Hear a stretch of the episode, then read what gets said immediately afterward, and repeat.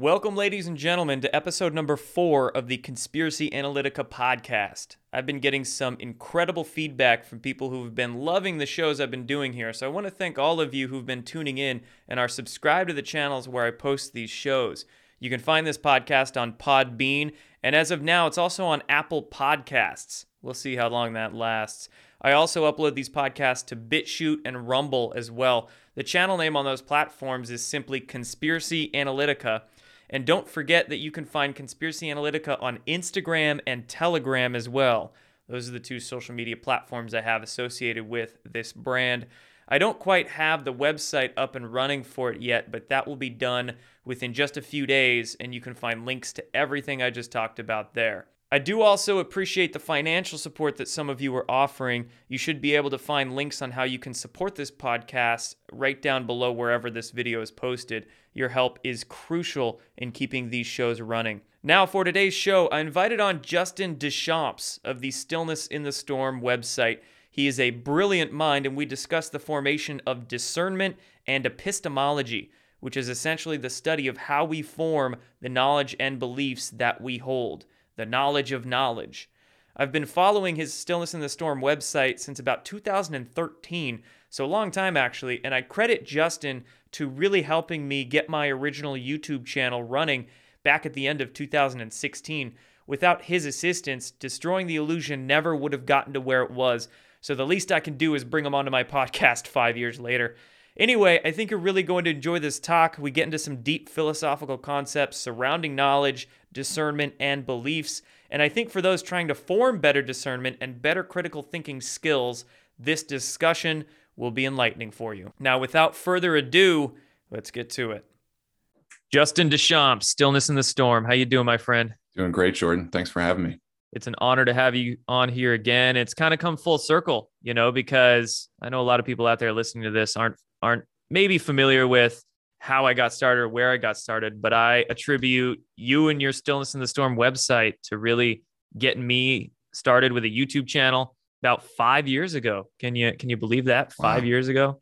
Does not seem like five years. That's crazy. It does not at all. But yep.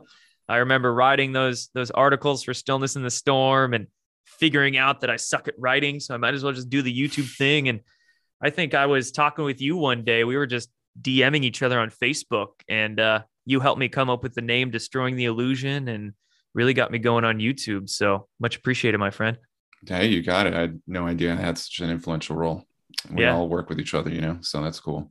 Yeah, absolutely. So, you know, for those out there, before we get into the really the meat of the discussion that I want to have with you today, give give the people out there a little bit of background behind who you are, your Stillness in the Storm website, maybe some other work you're doing. What got you into all of this uh, content creation? Well, back in 2010, I discovered uh, that cures for cancer were being suppressed through watching the Gerson Miracle movie. And that totally unraveled my reality.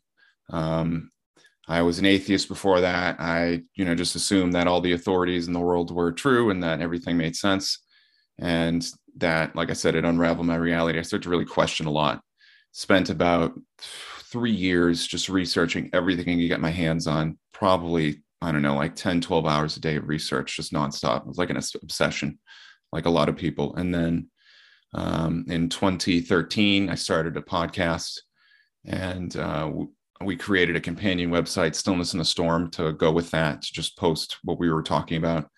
And then that took on a life of its own. And um, so I've been still really heavy into all sorts of very interesting research, law, psychology, sociology, community building. That's kind of like my big thing right now. Um, but I, you know, I've gone down every fringe rabbit hole you can imagine. And, oh, I know um, you have, man. I was I came across Stillness in the Storm in 2013, and and you know our our beginnings into all of this are very similar. I came across a lot of cures and big pharma information a couple of years after you, but I came across Stillness in the Storm probably very early on, 2013, and it was instrumental in helping me figure out what's left from right in our world and everything going on. So great work there on that blog. Yeah, thanks. It's uh it's been awesome. So um right now stillness is still a thing of posting more political news on there. It's tried to narrow the the niche a little bit for many reasons. Um yeah, yeah. And um I've got stillness. I've also have into the storm on rise.tv. That's kind of where all the the more deep, interesting, like let's pile as many cool things on the conceptual workbench as possible and see what it means kind of uh, show is all about. So we're talking about a lot of cool stuff there. Doing a series right now on, I'm calling it the ultimate plan of the Draco. It's kind of like the ultimate origins of evil and where does this come from? Why does the cabal exist? What's the ultimate agenda? How mm-hmm. are we combating it? How does God play into this? Like, what are we supposed to do? All that kind of stuff. Um, that's on Into the Storm. And then, um, yeah, I've got my lives I do every two weeks. I'm going to be starting to do more of those here. Uh, I've got my partner, um, my managing editor for Stillness. He's he and I are going to start doing more shows together and videos and stuff like that. So, where those cool live streams going to be? Uh, I'm doing it on Rumble right now. YouTube gotcha. was kind enough to ban me for the year. Obviously, so that's nice. Yep. Mm-hmm. So I'm doing something right, I guess. And uh, you know, so uh, so yeah, that's where I'm at.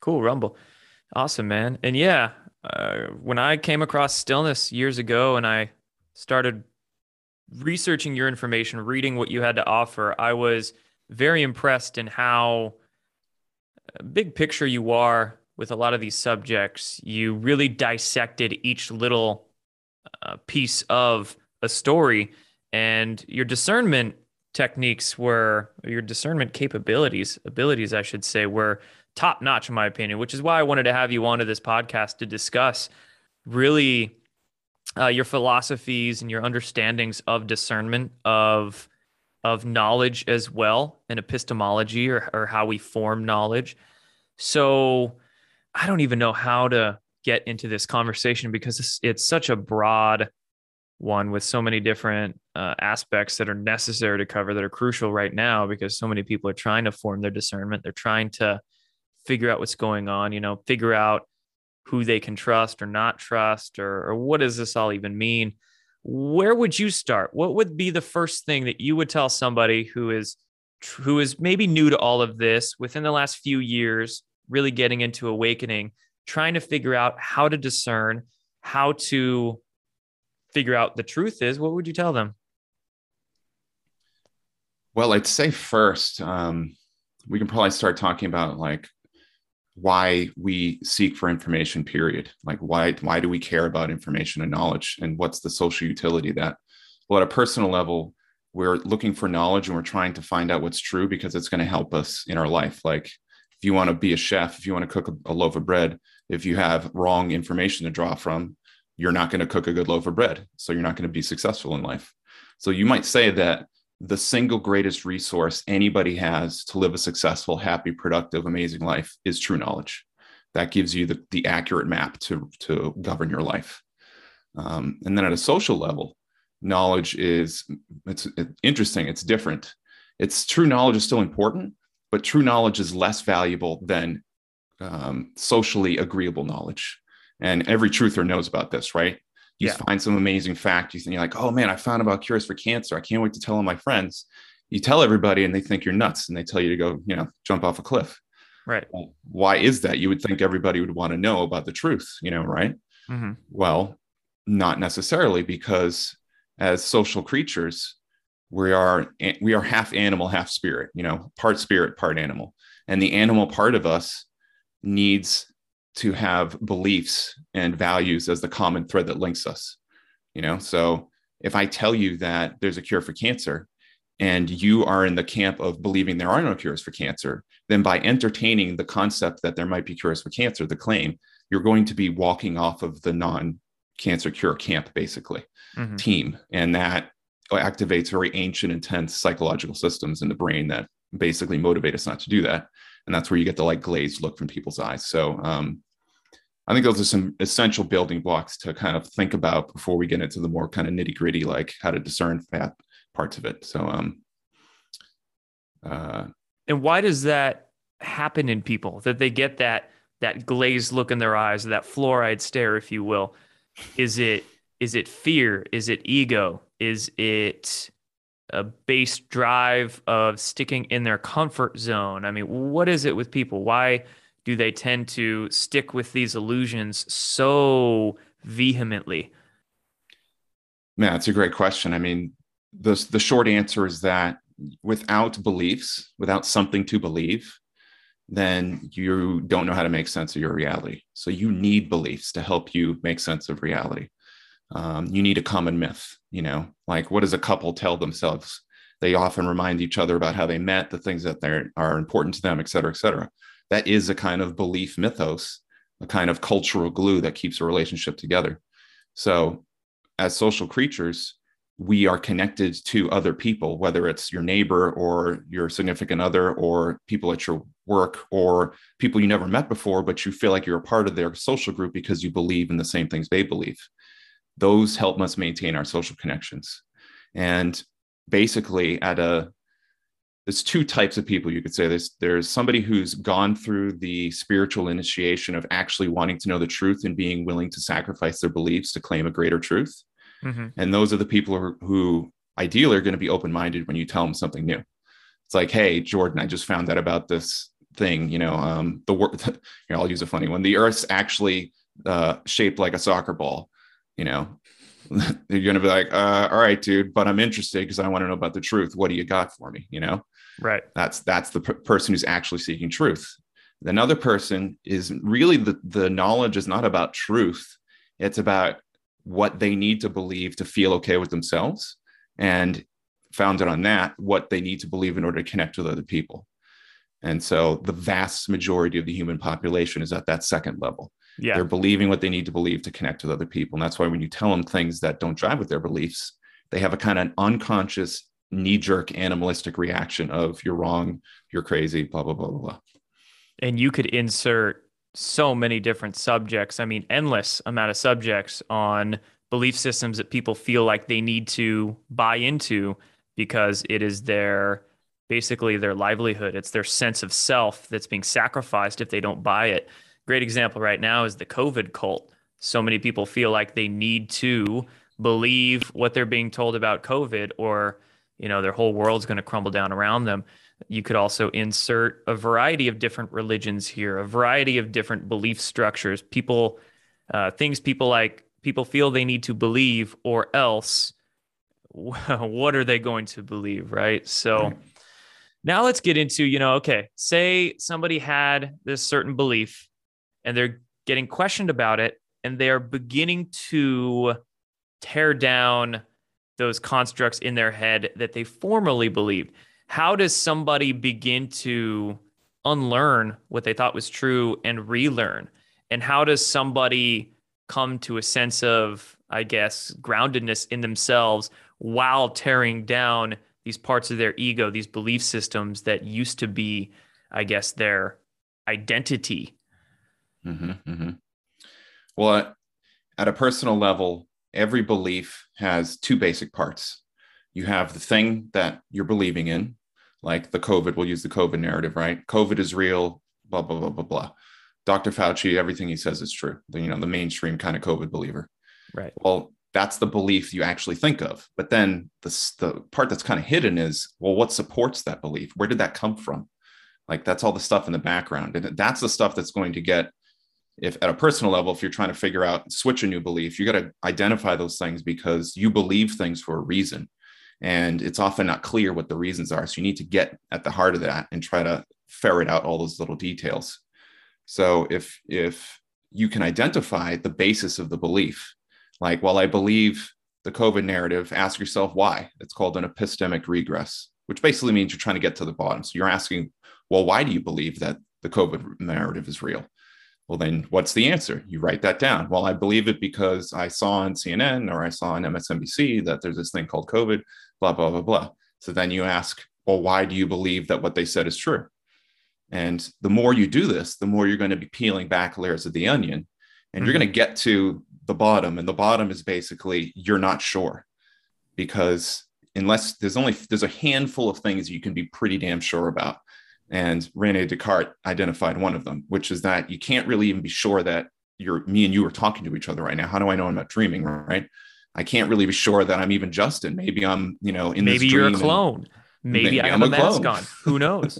exactly. So, you know, you once you recognize that there's doubt, then you want to fill in that doubt with some best best guesses. Basically, you can come up with. Well, I think that the COVID narrative is true because I heard on MSNBC and I assume that they know what they're talking about. But what's their basis of, you know, what's their, where are they coming from? What's their research? So the more you start to ask these questions, you do a forensic analysis on whatever it is, the belief that you're trying to ferret out, you're going to get con- contradictory data invariably. You're going to get either um, a whole or like, oh, well, it turns out that the CDC said that, you know, there was XYZ number of deaths associated with this. Come to find out, when I looked at the data myself, it was only 6% of all the deaths they said had actual COVID were people who had um, no comorbidities, in which case, you know, it's a little sketchier. So, um, so yeah, as you can imagine, when we start to talk about things, it's it's hard to talk purely about the concepts because it's so abstract. But the basic idea is that a belief is something that you can you're interacting with the the, the surface level. I believe this, and then it's behind that all the the evidence, the argument. That's where you really got to do your work and ask, well, why? and be honest as much as you can and work with other people that's a great thing to do too and they'll they'll help obviously so let's use Johnny example here. Johnny example used to believe a lot of these mainstream theories, this establishment propaganda. Johnny example is tearing down his his former beliefs, realizing a lot of what he used to believe is nonsense, is untrue. How does Mr. Johnny example begin to learn discernment, learn the ability to form new beliefs that are more true than his old beliefs that he was given? Great question.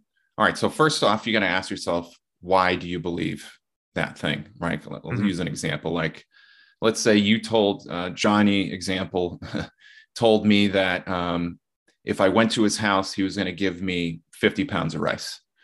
So that's a claim, right? I don't know. He's saying this, but I don't know. So all statements of belief are basically claims. Right. So I go and I go to his house and I'm like, okay, where's this 50 pound bag of rice he said I was going to get? It turns out he doesn't have rice, he has quinoa. Well, now I know that when I talk to Johnny, I have to be extra careful because I initially had good faith in him that he was telling the truth because I had no reason to doubt him. But when I went to go test that, I qualified it by redoing research and looking. Now I know that he may not be trustworthy for whatever reason. Maybe he's lying to me. Maybe he just doesn't know what the hell rice is and he thought quinoa was rice. So there's all different sorts of answers, but basically you're going to go through that process of investigation. You want to identify the claim. What is the claim? And the claim is basically a description of reality and it's attempt to describe reality. Like if I tell you, Jordan, it's raining outside right now. Well, I just described a piece of reality. So if you go to that piece and you look with your own eyes, if I, it is raining, then you know, okay, well, Justin's right on this, you know, and now you've got a piece of evidence to link with my claim that supports it. Uh, but what if it's not raining? What if it's the sky's blue? Well, now you know I'm wrong for some reason. And then you want to keep asking, well, why am I wrong? Am I wrong because I'm lying to you? Am I wrong because I thought, you know, I was thinking about the day before? So, with all sorts of reasons, you're going to get all this evidence. And basically, the task is to weave that evidence into a complete picture. The end goal is that all the information you gather should be linked together in a complete narrative or process. And that's one of the cool things about discernment is that it takes untruth and turns it into truth because you put it in the right category. You know, if I tell you that the sky is, uh, if it's raining and you go and look outside and it's not actually raining, it's clear. Now you know that piece of information is a lie but because you put it in the category of it's a lie, now it becomes part of the truth, which is that the statement is no longer true. It's a lie. So all I don't know if that makes any sense to you, but that's basically yeah, it does. And discernment is it's not an external something that's given to you. I often hear and see people suggest that you have to look outside yourself to a book or a deity or what have you for mm. discernment but it's an internal process and it's something to be honed, is it not? Yeah, absolutely. Absolutely. It's external in the sense that you got to get the information from somewhere, mm-hmm. right? But the work is internal. I mean, if you think about it, uh, I'm sure you've seen the like conspiracy movies or stuff where, or detective movies where there's a bunch of pictures on the wall and he's linking like the pictures with string and all this kind of stuff, right? That's kinda... literally the thumbnails I make for this podcast. So yes, you're going to have uh, your really? face okay. on, on your Perfect. own little wall for this thumbnail. So yeah, you think about that image, and if you think that you know the data is outside of you to a certain extent but when you observe it when you research it it's in your possession now it's inside of you mm-hmm. and the the string is you you're creating the links you're in possession of those links so when you do research you're creating a personal database a personal narrative and that is completely yours and it does it's a skill it takes fine tuning and honing and you know just one little thing i'll be the first one to tell you that there's a lot of schools of thought out there that are either cabal infested or filled with sophistry and like corrupt people, things like this. Religion is one of the biggest ones. Mm-hmm. But almost every body of information you can name has some kernel of truth to it. That if you do the work of researching it, you can digest out and ferret out what is true, what is not. And now you've gained something in the process. And you know, you've gained true knowledge, but you've also gained skills. And that's the second one is like invaluable. You know what I mean? So yeah, and you said do the work there. It, it's an effort that is required to hone that discernment. It doesn't just come to you. It's not something that just appears in your lap and then boom, you have this magical discernment. Um, you you need to put in the effort of researching, of building that internal database to then hone your discernment and experience getting things wrong and getting things right, so you know, you know how your intuition will feel in certain situations. And something you were also mentioning a minute ago uh, that I want to get into here now is that you were describing how, well, you know, Johnny example going over to his friend's house to get that 50 pound bag of rice ended up being quinoa. Now, his friend might have been uh, genuinely misunderstanding and thinking it was rice. Maybe mm-hmm. he wasn't intentionally misleading you, or maybe Johnny Example's friend was intentionally misleading. He knew he didn't have a 50 pound bag of rice. He just told you that to get you over to his house. So this is actually a, I think this is a term I first heard heard of from you years ago, maybe you know four or five years ago. But you described how there's a difference between a useful idiot and you described it as a conscious deceiver. Hmm. So can you discuss what a useful idiot is, what a conscious deceiver is, and why it's important to differentiate between the two when you do realize that you are getting misinformation from a source. Hmm. Yeah, a conscious deceiver is somebody who knows at a conscious level that they're trying to mislead you. Um, willful. Willful, yeah. They they know that they're going to. You know, you ask them what what time is it. You looked at your watch. It's eleven thirty. You tell them twelve thirty just because you know whatever re- the reason is the point is is that it's conscious you know what you're doing or the deceiver knows what they're doing um, a useful idiot is somebody that is has been misled by their gullibility by their failure to discern and as a result they are a link in a false web of lies something like that or a web of lies mm-hmm. you know so for example everybody who watches CNN and believes what they're hearing without a second question, those are useful idiots. You know, um, granted, the people on CNN might be conscious deceivers. They could know that they're putting out misinformation and doing it for whatever agenda. But the watchers of CNN, we could say the majority of them don't realize that they're being fed misinformation. They're just, you know, their egos or their fears are tied into believing these narratives. And then they go on and they spout the propaganda elsewhere. Precisely. Yeah, you nailed it. Exactly. That's mm-hmm. exactly what I was going to say. So, yeah, you want to know the difference because, well, a couple different reasons. You have to be able, when it comes to discernment, you have to qualify and uh, rate, you might say, the source of information you pull from. Um, there's no perfect source you always have to question. And you're not questioning because you assume they're lying. You question because you need to know the basis. If you don't know the basis of why this thing is true, then it's effectively just a piece of dogma to you. You know, it's like an, uh, it's called extrinsic knowledge, meaning it's outside of you. So if you tell me that, you know, a, a recipe for uh, cooking is a really good example of extrinsic knowledge. I give you a recipe for how to make uh, a white chocolate ganache for um, a Genoa cake you don't know why those things work together, but you know if you follow the recipe that you'll get an end result, right? So what extrinsic knowledge is useful because you may not have time to figure out how to create a ganache, but it's a dangerous if you can't check it. So it's a telephone game. If if you tell me the wrong information, that spreads easily.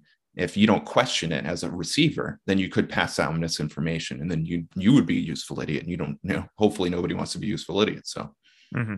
right, right, yeah, good explanation. And we we don't want to be useful idiots, but when you come across, say, a, a personality or a talking head, maybe in our movement, who's creating content, they don't realize they're being useful idiot and they're promoting misinformation.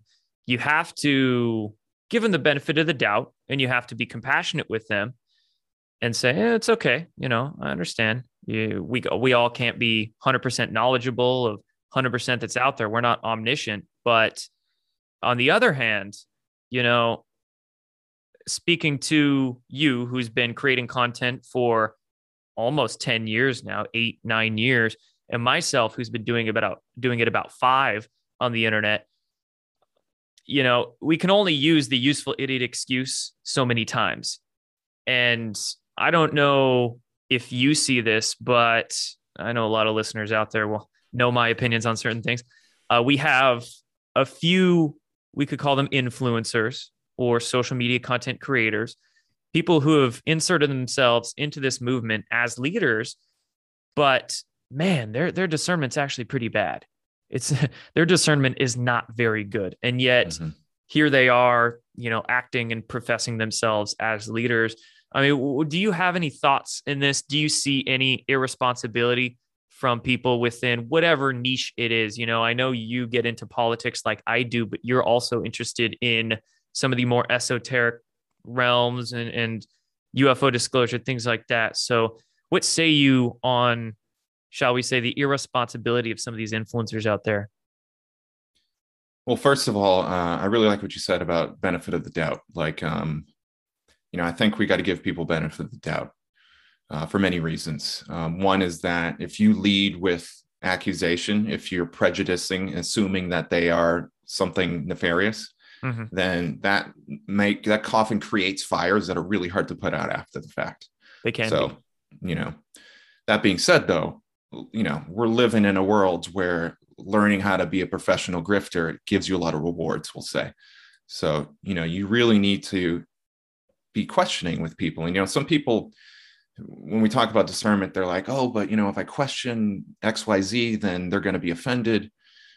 And my response to that is yes, people do get offended when you question them because ultimately they want you to believe things at a deep level psychologically because they want you to feel connected to you. And that's a good way to get somebody to make somebody feel connected is for the people to share a common belief. Um, but at a deeply spiritual level, at a responsibility level, you have the right to know the truth and you have the right to question them. Do it with tact, do it with compassion, be strategic, but you have the right to question them. And if they get all up in arms because they have to do more than just give you their word, then that's somebody you got to be a little wary of, you know? So I would say, um, with respect to the irresponsibility, there are a lot of what I would say truth opportunists out there that are trying to catch the latest trend or wave mm-hmm. and um, you know want to make a buck or want to get a few dopamine serotonin hits because they got a lot of likes on whatever social media they're using. And you got to be careful. Um, you know are they like total knowing sociopaths that are just trying to like grift everybody on the planet? Maybe i don't know. Um, but i do know psychologically that a lot of people engage in uh, truth opportunism. And this is across the board, whether we're talking about somebody with 10 million followers or just the guy that you meet in the store who's happy to hear about somebody who's into conspiracies and just telling you everything that they've ever read, assuming it's true. Mm-hmm. Um, you know, people, like I said, they they need to connect by sharing information. And psychologically, you know, we we have three types of intimacy, actually four. We have intellectual intimacy, emotional intimacy, and physical intimacy. If there is no intellectual intimacy, then all the other types of intimacy are meaningless. Like I'm sure you've been in a relationship with somebody where you haven't said something to somebody and you're physically close to them, but it's like icky, like you don't want to really be around it. That's because you're not having honesty. So I bring this up because people at a very deep level that they're often not aware of tends to proselytize or push beliefs or be disingenuous because ultimately they feel lonely and they want to connect with other people. And you got to take that into consideration because uh, only a handful of people, I would say, are openly sociopathic deceivers that just want to take advantage of people. So, yeah, and you bring up a good point there that we do we want intimacy with people who genuinely share the same beliefs. And that's that's the kind of sticky situation we're in in that all of us you know all of us we've been typecasted as crazy conspiracy theorists and we've been we've all gone through some very painful tough times ostracized from our friends and family for these beliefs et cetera et cetera. So we're finding a community now through social media connecting to a lot of whether it's an influencer or people in comment sections or what have you, we're connecting to them because they're saying what we want to hear. But I mean, we we don't really know these people. I see assumptions cast all the time about myself and others out there, uh, the the talking heads, the personalities. I see assumptions cast about them by folks in comment sections that have never met them. They don't know who these people really are. They don't know what they do with their lives or or anything. And there's just all these, you know, kind of general assumptions given about these people. So I don't know. I, I kind of just went off on a tangent here on a tirade, but it's, I think we need to be careful. And, and we do have to give some space to the influencers or personalities out there that get some stuff wrong now and again. That's fine. But I just don't think, you know, we're at a point in society right now where we can't afford to have our JV squad on the field. We need to you know we need to start getting our stuff together or our society is just going to continue to crumble. And you know we we can't afford to have that kind of lazy discernment irresponsible content creation and whatnot. Uh, but on the other hand we don't want to burn people at the stake just for getting a couple of things wrong here and there. And it's not bad to question you know it's not bad to question it doesn't mean they're a bad person because you're questioning so and so. So, what I mean, what are your thoughts? Do you have thoughts on any of that? I was just kind of blabbing yeah, about yeah. there.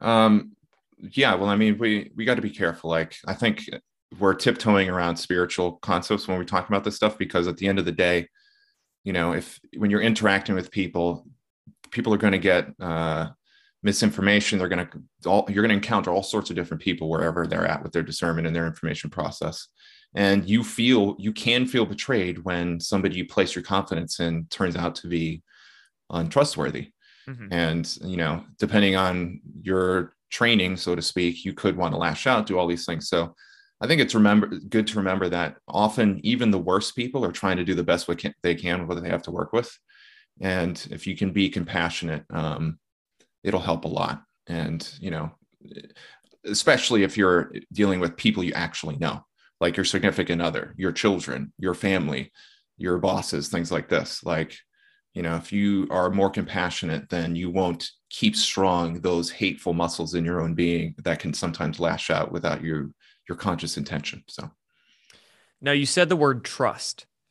And when it comes to trust, I feel like people out there use that word far too liberally and they place their trust in people far too easily. It's as if they see somebody say something they want to hear or what have you and they'll instantly label them as a patriot or this this spiritual guru and placed all their trust in this person but you know it's often said that trust needs to be earned and at the same time i'm often asked myself do i trust this person do i trust that person and i'm i'm often put in a rough rough spot there because trust them for what? I feel like right. trust needs to be contextualized. I can trust that go. CNN is going to lie to me.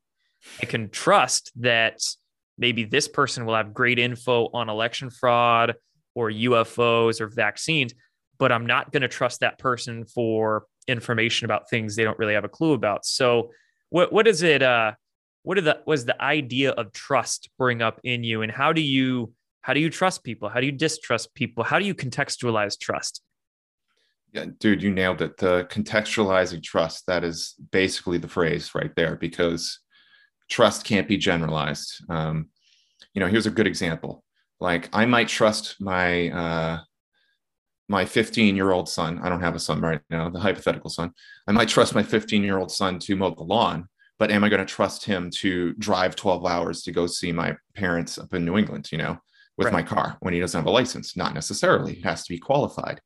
So, trust is a word that we use to describe when somebody has a command or an authority of, to the extent that they can express a behavior that establishes a certain uh, standard of behavior. So, what I mean by that is, I, I, if I can trust you, Jordan, to drive to the store to get me some things, there's a whole set of behaviors, skills. I have to know that you uh, trust that you can drive a car that I can give you my money and you'll be able to take that money and use it at the store. So you have skills with buying things at stores. So, so there's all these skills that have to be um, identified. And then what is your competence? So trust is about competence, right? Can you actually drive the car well? Can you actually buy the things on my grocery list well? Can you bring them back to me in a timely fashion so my ice cream that I asked you to get isn't melted because you left it in your car for 12 hours? You know, things like this. So the it seems as though the creator designed our level of reality so that there's a lot of nuance and while we can say you know i trust jordan and i do generally trust him right means i would that word in actual practicality means i have good faith in jordan that basically no matter what i want to do with him i'm pretty sure we're going to be able to work together but when it comes down to specifics if i want to make sure we get a consistent result if I say, hey, Jordan, let's go, I don't know, go on a cross country tour, we're going to talk about epistemology. Well, there's a whole lot of things in there that we should really make sure are up to snuff. Or we might go and launch out on this tour and come to find out we can barely work together because we just assumed everything was going to work out. Right. So you nailed it. Trust has to be contextualized and vetted and these kind of things. And that's what the military does. And look how much they can do, you know? So. Right. Yeah. I, I feel like people will automatically say, I trust this person on social media. And I'm often sitting there asking myself, well, why do you trust them? What are you trusting them for? And uh, things change as well. People change. Sometimes one day you can trust somebody for something, but having the trust in that person for the same thing the next day or the next month or a couple of years goes by, then maybe their skills change or they get a little lazier or maybe their skills improved and you used to be able to trust them for something you couldn't and now you can. So yeah there's just a lot of a lot of nuance. I like that you uh, use that descriptor. There's a lot of nuance that goes into these ideas and assumptions that people are forming and you just have to be careful with those assumptions because a lot of people are are placing them and yet they they don't really have a basis for them so uh, we can go ahead and finish up here you know, we can always do another one of these podcasts. There'll be plenty of opportunity to do them. I, I feel like you've done a fantastic job describing a lot of these ideas, and I feel like people are going to love this podcast. Um, are there any final thoughts that you want to throw out there for people who might be a little lost right now, trying to hone that discernment and figure out who to trust or not trust? Uh, what do you have to say to them? Um, okay, two things. One, nobody's a master at the starting gate. So wherever you're at in your process, just start every day and try to exercise these muscles, critical thinking muscles. Um, and then two, you know, do this. Like I'm going to give everybody some homework. I want you to take something you believe, write it down on a piece of paper or put it in your phone's notebook and list the three reasons why you think that's true, whatever they are. And then take each of those three reasons and list three reasons why you think that is true. And do that as many times as you reasonably can. And what that'll do is it'll start to exercise these critical thinking muscles and vetting muscles so that at the end of the day, hopefully, you've got a, something you believe that you've tried to base in evidence or think critically about and assess so to the extent that you feel really confident in it and you know you can move forward and then the last thing is that that the process never stops it's like there are things I thought I knew back when I started out that I had to reassess because new information came out, or you know, I didn't know what I was doing back then, but now I'm a little bit more competent. So, right, it, you know, this idea that we can have easy rewards and success is so toxic in our world right now. Just get over that. Like, just be like, you know what? It's going to be challenging, but I'm going to try every day and just accept that this is the challenge of my life. And if you accept that challenge and you work every day at learning how to do this better, you will have so much greater skill than the people around you that at a strategic level you'll be like, years ahead and at the very least you'll have um, less fear of being misled when you place your confidence in something that you aren't sure about yet. So there you go. Amazing conversation, Justin. I, I appreciate you taking the time to come on here today. And where can people go to find the bulk of your work? Are there any places you want to uh, plug in here real quick before we finish this up? Yeah, uh, first, thanks, Jordan, for having me on. And um, yes, you can go to stillnessinthestorm.com. On that site is basically everything you can get access to Into the Storm, my show on rise.tv, uh, my social media, everything basically, my podcast. It's all there. I'll plug your website and your Telegram channel down there below. So uh, appreciate you coming on, Justin. We'll do this again soon. Thanks, Jordan. Take care. Take care.